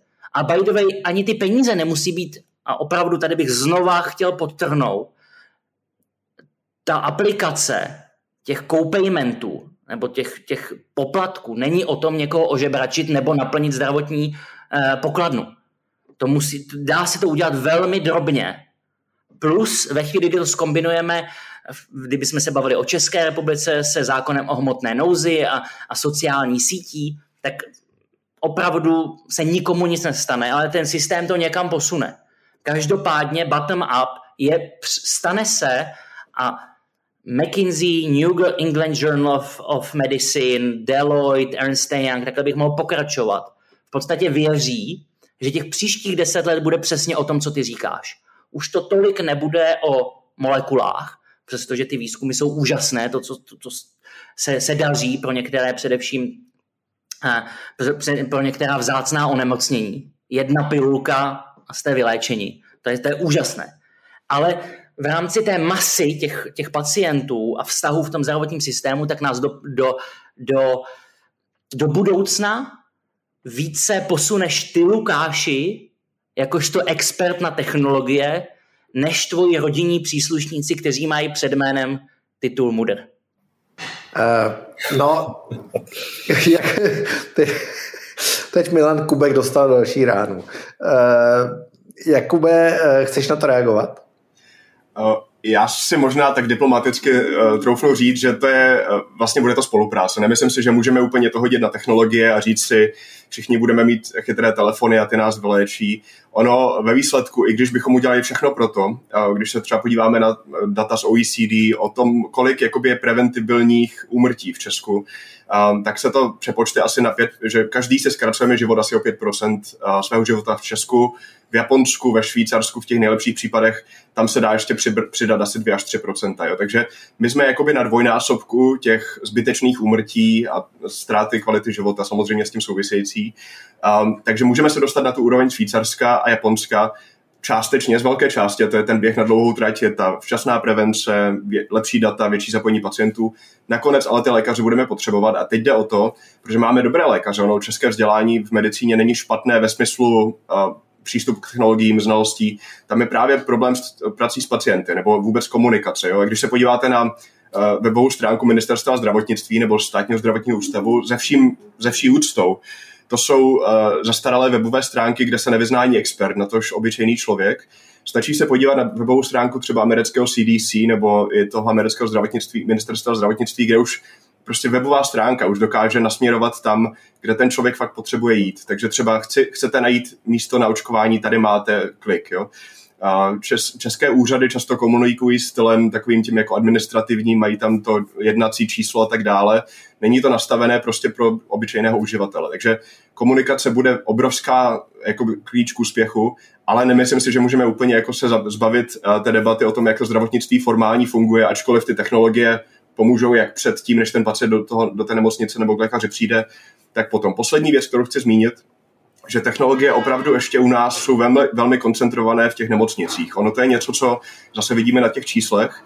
Třeba právě to Švýcarsko, když se podíváte na počet CT nebo rezonancí, oni mají daleko větší podíl těchto technologií mimo a, ty nemocnice, ale v ambulatorních a, jako prostředích, kde ten člověk může přijít po práci nebo před prací, má to, má to jakoby víc pohodlné. A ačkoliv teda můžeme zvyšovat jako absolutní počty těch technologií a tam ještě pořád máme nějaké rezervy, tak si myslím, že větší rezerva je, že to je pořád jako velmi formalizované, že člověk musí do té nemocnice, musí se tam objednat půl roku předem.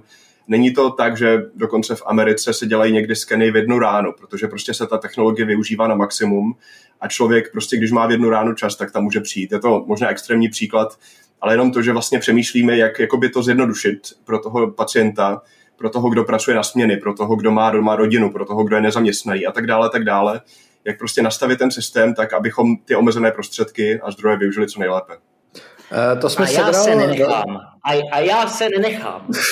Já musím reagovat. Um, nikdo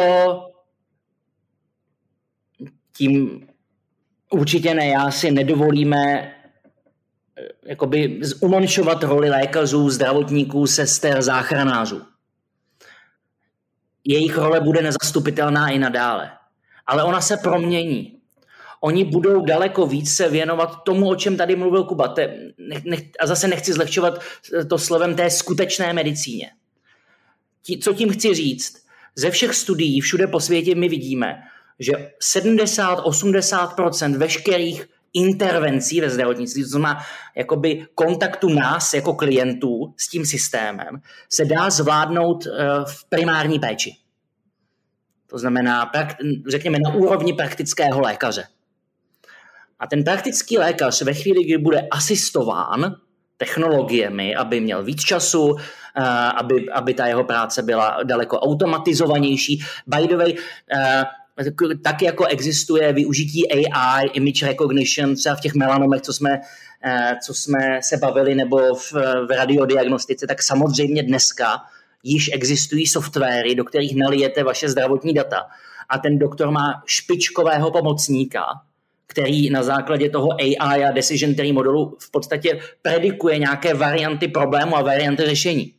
Má tak jako dneska v, v autech uh, už ty věci nejsou mechanické, ale v podstatě automechanik je dneska ajťákem, tak to se bude dít i v tom zdravotnictví.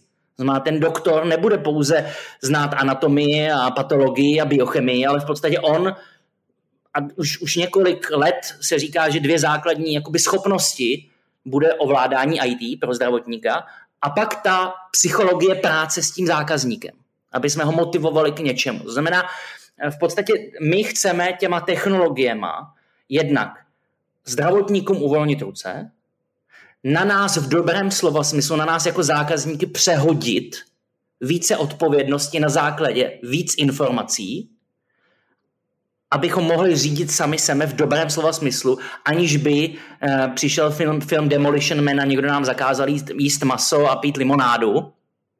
Má my se pojďme svobodně rozhodovat. K tomu je dobré trochu té behaviorální incentivizace, včetně finanční, ale ano, ano, je potřeba si říct, že i ten doktor Google je za dveřmi.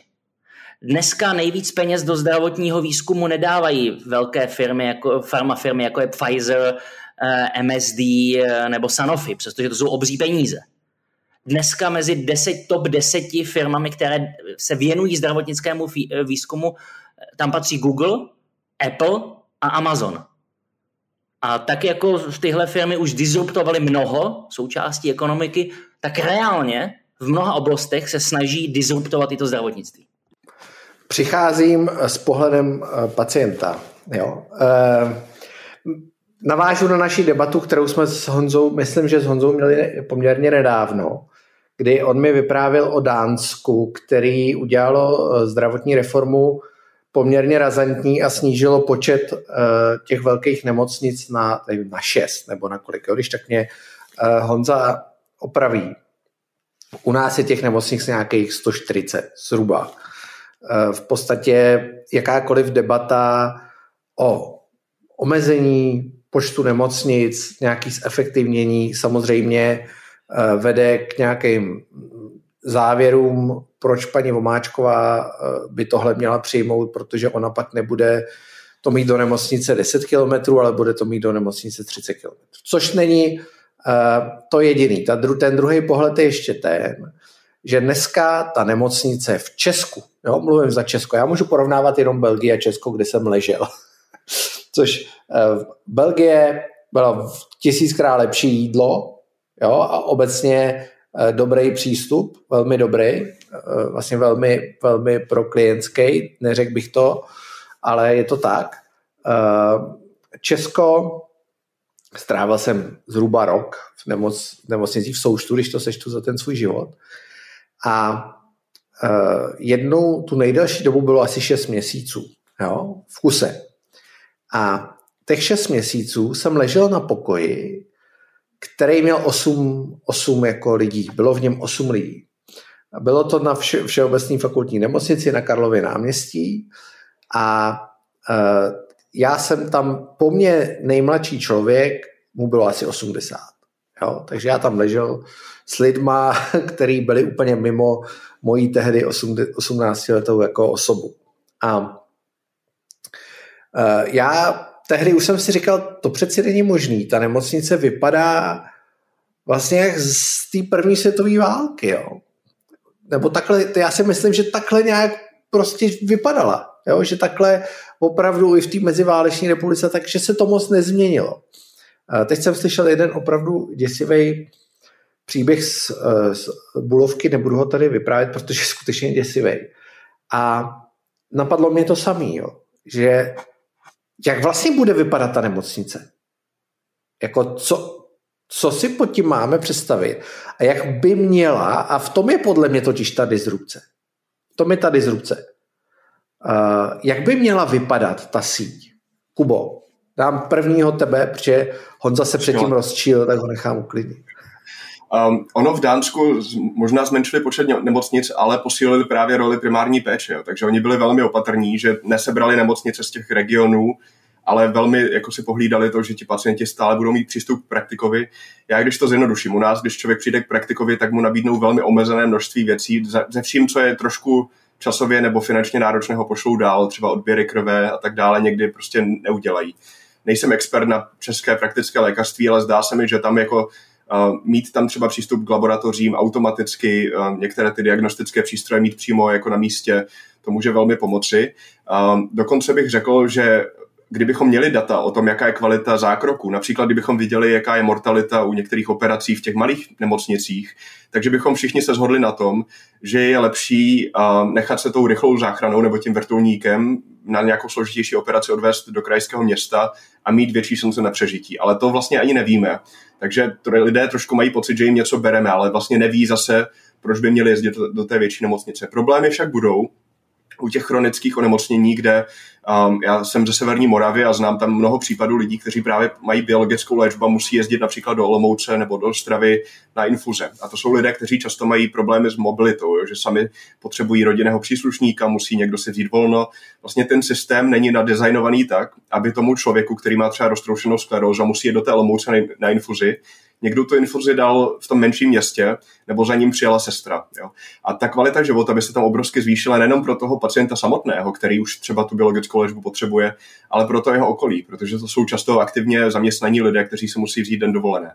Takže to jsou věci, to jsou modely, které u nás vůbec jako my nad tím nepřemýšlíme. My vlastně započítáváme jenom ty přímé lékařské náklady, ale už nepřemýšlíme nad tím, co to pro toho pacienta obnáší, když se tam dopraví, nebo starý člověk, že to nemusí být roztroušená skleroza. Velmi mnoho starých lidí má problémy s mobilitou. My jim řekneme, no tak přijďte autobusem, ale autobus může jet v 7 ráno a pak jede v 9 ráno a my mu dáme uh, schůzku nebo termín na dvě odpoledne, tak on tam pak 4 hodiny čeká. Že? A to jsou věci, které jako my ne, nemáme promyšlené úplně, jak zařídíme. Takže tam si myslím, že to bude obrovská práce a právě technologie v tomhle můžou pomoci, protože nikdo nemůže na papíře si to všechno vypočítat, ale ty, eh, jako třeba jenom plánování termínu je taková blbost ve všech oborech, ale v tom zdravotnictví my to vlastně neděláme vůbec nějak jako pro pacienta dobře. No a potom vybalancovat to, já úplně nedokážu bez těch dat, to já bohužel nemám před sebou říct, kolik třeba nemocnic by bylo dobré mít. Trošku si myslím, že to bude o těch specializacích, že některé opravdu expertní, já nevím, neurochirurgie, možná bude lepší dělat na dvou pracovištích v Česku opravdu na světové úrovni. Ale myslím si právě třeba systém kardiovaskulární péče, kde když má někdo uh, stroke a přijde, uh, přijde uh, do 30 nebo do 60 minut, tak má daleko větší, lepší výsledky, než když přijde do 4 hodin nebo do 8 hodin, tak tam si myslím, že máme jako docela dobrý systém v tom, že i okresní nemocnice jsou dobře na to připraveny a například v Americe je s tím velký problém, že tady je to regionálně nedostupné, takže bude to podle specializace, podle oboru a pak musíme promýšlet ty dodatečné služby, právě třeba tu mobilitu, abychom těm pacientům vlastně nezhoršili péči, ačkoliv statisticky se zvedne průměr. A stejně, stejně jako existují technologie 22. století ve zdravotnictví a již v mnoha státech na světě fungují, tak to, co teď Kuba řekl, a jak by si to představovalo do budoucna, to v českém zdravotnictví funguje již 10 let. Před deseti lety tehdejší náměstek ministra zdravotnictví Petr Nosek, dneska pracující na Všeobecné zdravotní pojišťovně, vytvořil přesně to, co Kuba říká. To znamená, kolik neurochirurgií potřebujeme na Českou republiku. Kolik onkologických pracovišť. A jaká by měla být jejich kvalita. Aby dostali zaplaceno. Vznikla nádherná mapa, já někdy v roce 2012, a následně se všichni vyděsili.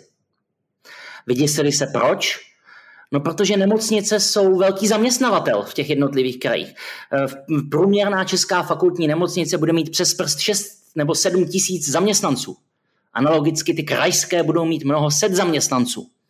Je to uh, chlouba kraje, zaměstnavatel, uh, každý krajský místní politik chce mít svoji nemocnici, chce mít svoje CT. A tehdy reálně politici se vyděsili nad tím, no ale my přijdeme o zaměstnanost v regionech. To znamená, zdravotnictví tady není o, o pomoc klientům, pacientům, nemocným, je tady od toho, aby, aby zajišťovalo zaměstnanost. A to, co Kuba říká, se nikdy nedostalo na světlo boží. Což je šokující, protože, a taky už to tady párkrát zaznělo dneska, Česko je země sociálního kapitálu. To znamená, kdo zná nějakého lékaře, kdo zná nějakého ředitele nemocnici, nebo kdo třeba žije ve velkých městech, tak má objektivně jednodušší přístup ke zdravotní péči, než ten, kdo tyto vymoženosti nemá. A jak řekl mnoho let zpátky jeden slavný český lékař, jestli si myslíte, že pacient, klient, který přijede do Motola metrem a který tam přijede Mercedesem, tak budou mít stejnou kvalitu péče a pozornost lékařů, tak se milíte. Je to logický. To znamená, tím, že tady nemáme reformu zdravotnictví, tím, že tady nejsou férově nastavené ty vztahy, včetně třeba toho drobného připojištění nebo poplatku, tak na tom je byt ten, ten zákazník, ten klient, pacient, který, který nemá telefon na toho správného lékaře, na toho známého ředitele nemocnice. Protože dneska samozřejmě ty neformální vztahy a neformální platby v tom zdravotnictví jsou, ale nejdou do systému, protože tady není objektivní nadstandard. To, že se platí za mnoho částí zdravotnictví, přestože to jakoby je nelegální, to přece všichni víme. A netýká se to jenom třeba ortodoncie nebo zubu. To znamená, že vlastně my tím, že bychom zreformovali systém, tak ho racionalizujeme tak, aby pomáhal těm, kteří na tom nejsou tak dobře z hlediska přístupu. A následně, jak by to mělo ideálně vypadat, opět přes prst. A spoustu věcí tady už zaznělo, tak já to jenom zkusím nějakým způsobem zhrnout do pár bullet pointů. Uh, nemocnice, ta specializovaná, kterou dáli pámbu každý potřebuje jenom párkrát za život, tak do ní jsme schopni si dojet vrtulníkem, sanitou. To znamená, jestli já chci tu nejlepší onkologickou péči, tak ta by neměla být na, na každém malom městě. Na, co na malom městě by mělo být? Měla by být takzvaná sociálně zdravotní péče, včetně těch základních oborů, které já potřebuji pro obsluhu toho dlouhodobého pacienta. Tady třeba zazněla třeba chemoterapie, aby ten pacient nemusel jezdit nevím, třeba 60-70 kilometrů.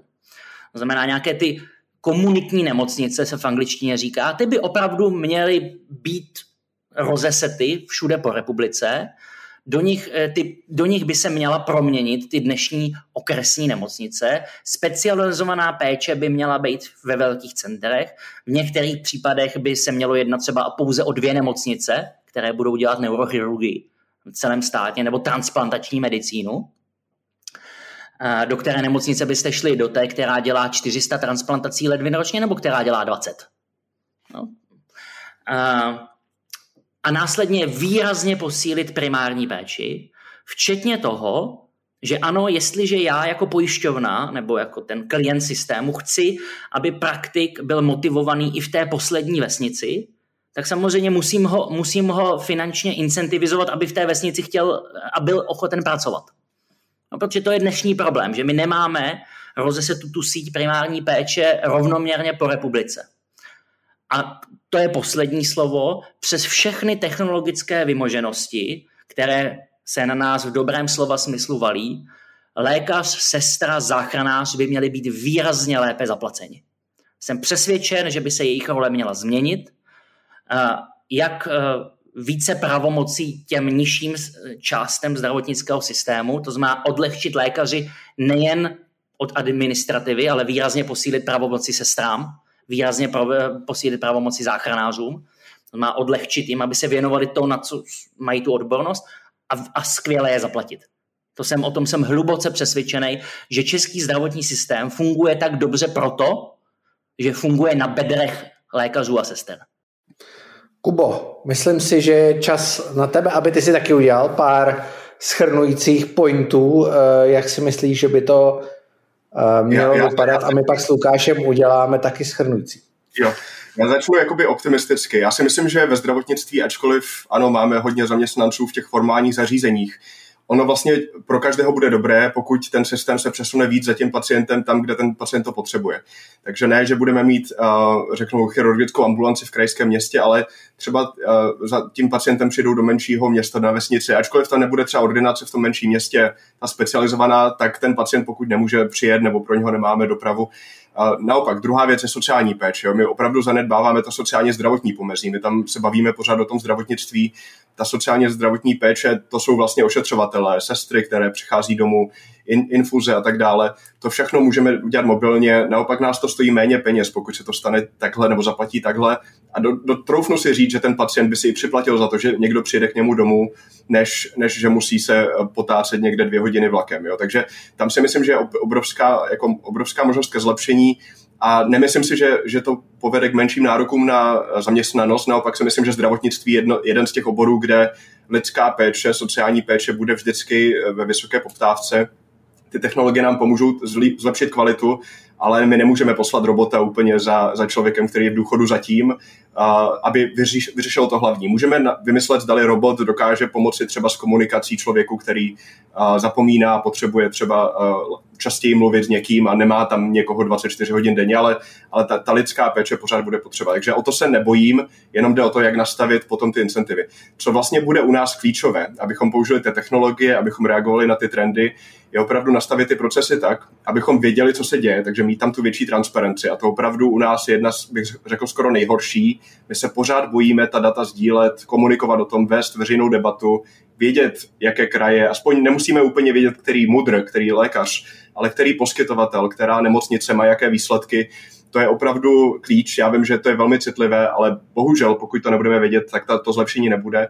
A druhá věc, kromě transparence, jsou pak ty peníze. Pokud ty incentivy budou objemové a nebudou podle kvality, tak si myslím, že budeme za 10, za 20 let vést stejnou debatu, co se mezi tím však stane, že se ty nůžky rozevřou, tak jak jsme se bavili samospádem, vlastně, že ten, ta nerovnost tam bude růst. Takže je to teď, jsme vlastně v klíčovém období po covidu, máme konečně trošku prostoru na to. Já vím, že covid ještě není úplně pryč, ale už jsme jakoby za tím nejhorším, doufejme. Teď musíme, řekněme si, v dalších tři, třech až pěti letech jakoby promyslet, jak to nastavit tak, aby za 20, za 30 let ty výsledky tam byly. Bohužel to bude běh na dlouhou trať, politici to nemají rádi, protože to není na čtyři roky, ale naše generace, generace našich rodičů a hlavně potom generace našich dětí potom nám poděkuje, protože bohužel, pokud to neuděláme teď, tak na to akorát doplatíme. Uh, Lukáši, ty za lékařskou komoru? Já, já z toho mám trošičku depresi, protože to, co říkají kluci, samozřejmě dává naprosto smysl. Je to jo, dobře vymyšlený, prostě ty technologie tady jsou všechno. Ale já si pamatuju, že když mě ještě bylo, já nevím, 15, 16, prostě, tak že jsem dělal, eh, pomáhal jsem prostě všem rodičům a příbuzným a takhle s elektronickým výkaznictvím pro pojišťovny a tak. A už tehdy se řešila právě digitalizace, už tehdy se řešilo to, proč by bylo fajn mít prostě nadstandardní připojištění a tak. No, teďka mě je 43 a řeší se to pořád a vlastně žádný pokrok není. Takže já z toho mám spíš jako depresi, protože jako nejsem si jistý, jestli vůbec ten mindset, tady ten lidský na to je připravený, takže já spíš jako si myslím, že to prostě rozbije nějaká ta platforma, udělá nějakou tu velkou disrupci, takže jako kluci, ačkoliv to, co říkáte, je super, já si myslím, že ve finále bude muset přijít ten doktor Google a trošku to tady provětrat a provětrat to takovým způsobem, až to bude vážně neudržitelný a prostě ty změny budou muset proběhnout. Ať už v privátu nebo ve státním. Posunu to ještě dále, jo. Eh, dvě, dvě věci na závěr. Uh, za mě to, co říkáte vlastně všichni tři, byť každý trošku jinak, tak zdaleka nejdůležitější je, a to i s ohledem na doktora Google, uh, je prostě zveřejnit uh, výkonnost těch nemocnic. A já vlastně nechápu, já to fakt nechápu, jak je možné, že to nevidíme. Protože my víme, že ty data existují. Ty data jsou před námi, jakožto pacienty a tak dále, eh, občany utajovaný. Jo? Stát tají data o nemocnicích, aby nebylo vidět, kde se blbě léčí. To znamená, že stát tají data, který lidem pomohou zachránit si život. Což je neuvěřitelné. Je neuvěřitelné. A proto já udělám výzvu Jo, nakonec, vážení hekři, nabourejte, a to, to si nemůžu říkat. Ale uh, nebylo by špatný, kdyby byl whistleblower, tak budu to říkat, nebudu říkat hacker, budu říkat whistleblower, to je takový, ale to má legálnější, legálnější význam. Kdyby se objevil whistleblower, který ty data zveřejní. Protože od těch dat se samozřejmě bude odvíjet úplně všechno. Jo? To je můj první apel. To si myslím, že je úplně klíčový a bez toho se nikam nepohneme. Já mám dokonce pocit, že kdysi v minulosti, je to už opravdu hodně let, se ty data nebo alespoň jejich část objevila. Eh, samozřejmě úplně nelegálně. A druhý, druhý můj pohled je, eh, a to je ten pacientský, prostě dokud nebudeme mít tyhle data, tak ani, ani, ani to blbý jídlo v těch nemocnicích nebude dobrý. Prostě já jsem viděl uh, příběh nemocnice asi v Krnově, fakt si nepamatuju, kde byla, jo, kde vaří jako fakt super jídlo za úplně stejný prachy, jako tam, kde vaří hnusný jídlo.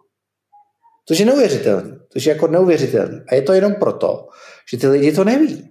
Že ty lidi to, se to nemají jak dozvědět a nemůžou to vyžadovat po té své nemocnici. Protože kdyby tam bušily rodiny těch pacientů a říkali, dejte mu lepší jídlo, podívejte se, tamhle ho má, tak by se to panu řediteli nelíbilo a musel by s tím něco dělat. Takže já doufám, eh, že s tím souhlasíte.